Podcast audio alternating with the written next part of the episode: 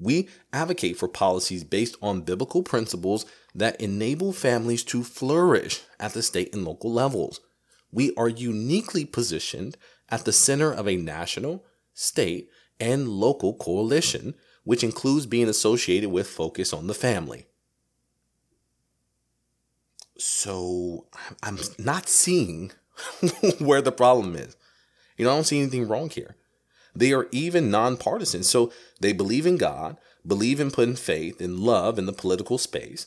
But because some staff members don't agree with their views, they can't eat.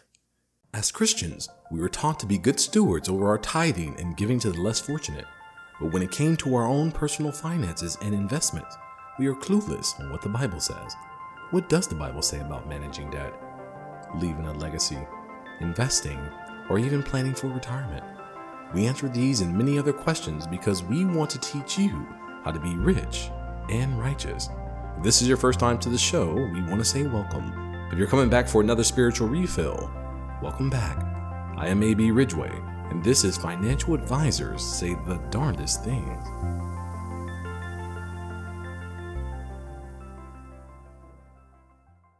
Welcome back. I am AB Ridgeway, Mr. Christian Finance, the host of Financial Advisors Say the Darndest Things, and my mom's favorite Christian financial advisors always make sure that you subscribe so you're notified every time that we release new episodes. And be sure to like and comment on this episode.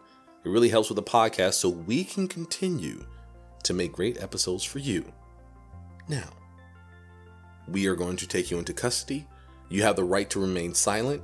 Anything that you believe or say out loud can and will be used against you in the court of public opinion. You have the right to a social media platform to voice your opinion. Do you understand your rights? Now, this is just sick and sad. This is what the world has come to. It is being reported that Virginia Christian Group was denied service at a restaurant over safety concerns, quote unquote safety concerns, and is calling the denial amazingly hypocritical. The article from Fox News says that Victoria Cobb, president of the nonprofit Christian lobbying organization Family Foundation of Virginia, told Fox News Digital that several members of her group were scheduled to hold a private event at a side room at Metzger Bar and Butchery in Richmond, Virginia, when they received a call an hour and a half before the reservation saying the reservation had been canceled. The reason given for the cancellation, according to Cobb, was that a member of the staff at the restaurant had looked up the organization's website, which states that the group advocates for policies based on biblical principles that enable families to flourish at the state and local level prompting the waitstaff to refuse to serve the group? The article goes on by quoting It's alarming and disgraceful that a restaurant has a religious or political litmus test for who gets in the door, Cobbs told Fox News Digital. I think people will find that very disturbing. Can you believe that? They weren't loud and obnoxious. They didn't call anyone out of their name, but a staff member took it upon themselves to look up the group. But why would they do that? Me personally, I don't know, but I guess maybe I have some opinions or maybe some speculation. I guess when you get a reservation for a large group, the wait staff wants to know how much money they are going to get. Because Family Foundation of Virginia has no religious implications in the name. It isn't the Christian We Hope Everyone Else Burns in Hell Family Foundation of Virginia.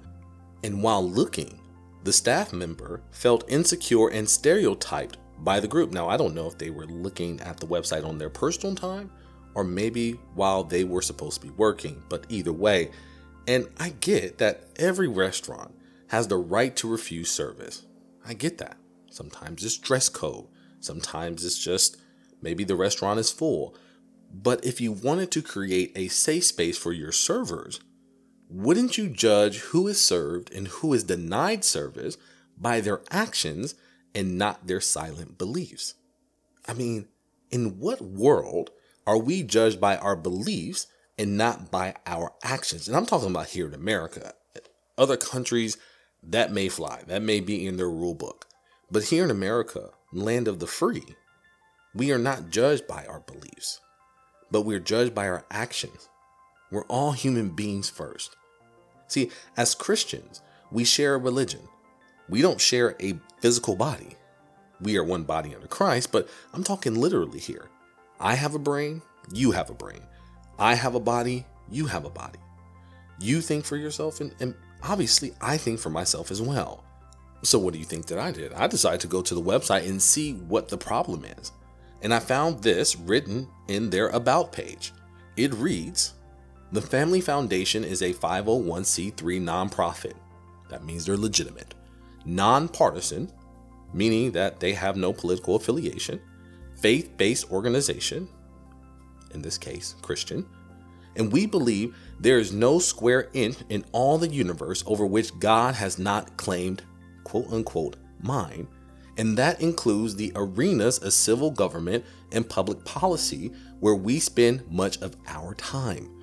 We advocate for policies based on biblical principles that enable families to flourish at the state and local levels.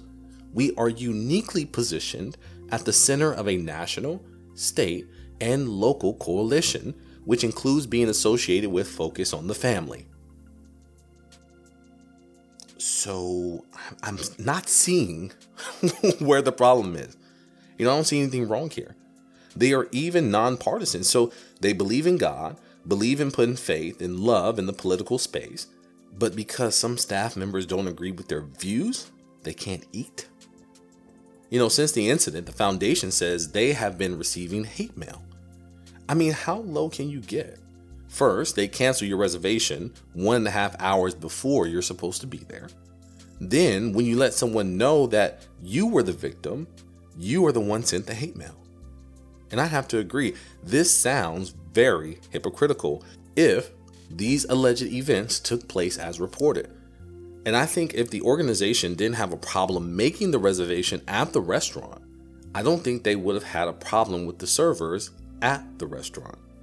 But like I said, they obviously had a problem with them based on assumptions, stereotypes, and prejudice. You know, as I said before, this is sick and sad.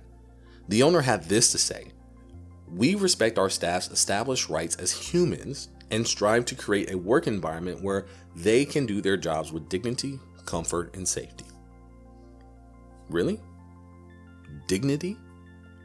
Comfort? And safety? Now, all these things are great, but I thought the customer was always right. Is comfort where you only serve people who look, who act, and think like you? Is safety when you discriminate against people based on research that you did and didn't agree with? Is dignity being able to say you are better than someone else and they are not entitled to service? It says in James chapter 2 verse 1 through 7 it speaks about the sins of partiality. And it reads, "My brothers, show no partiality as you hold the faith in our Lord Jesus Christ, the Lord of glory. For if a man wearing a gold ring and fine clothing comes into your assembly, and a poor man in shabby clothing also comes in. And if you pay attention to the one who wears the fine clothing and say, You sit here in a good place, why you say to the poor man, You stand over there, or sit down at my feet? Have you not then made distinction among yourselves and become judges with evil thoughts? Listen, my beloved brothers, has not God chosen those who are poor in the world to be rich in faith and heirs of the kingdom, which he has promised to those who love him. But you have dishonored the poor man, and not the rich, the one who oppress you, and the ones who drag you into court. Are they not the ones who blaspheme the honorable name by which you were called? Beautiful, beautiful, beautiful. You have to love the Word of God because it permeates every area of our lives this restaurant was being partial to the ideology of this organization. They did not treat the people equally, and that is a problem. They judged the exterior and not the interior.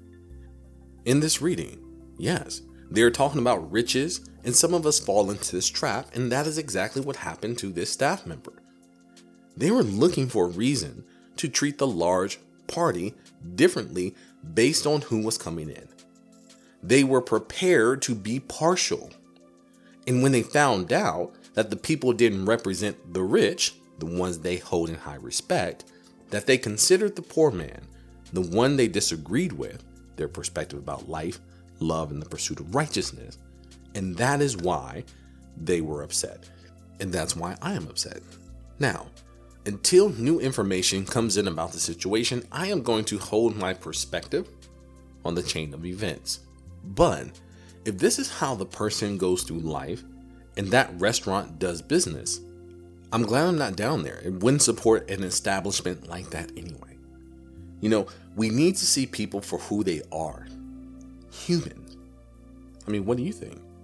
Do you think that restaurant has the right to look up on social media, draw a false conclusion about who you are, and then deny you service?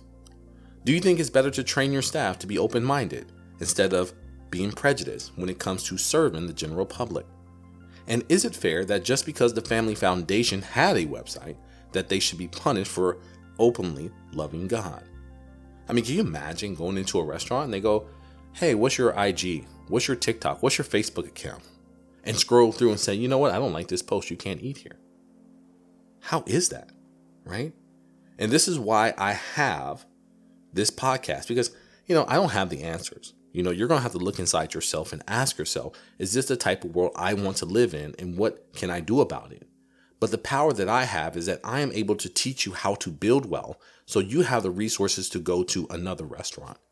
You're not held to eat at the restaurants that are in your local neighborhood. You know, your money can speak on your behalf. They say money talks.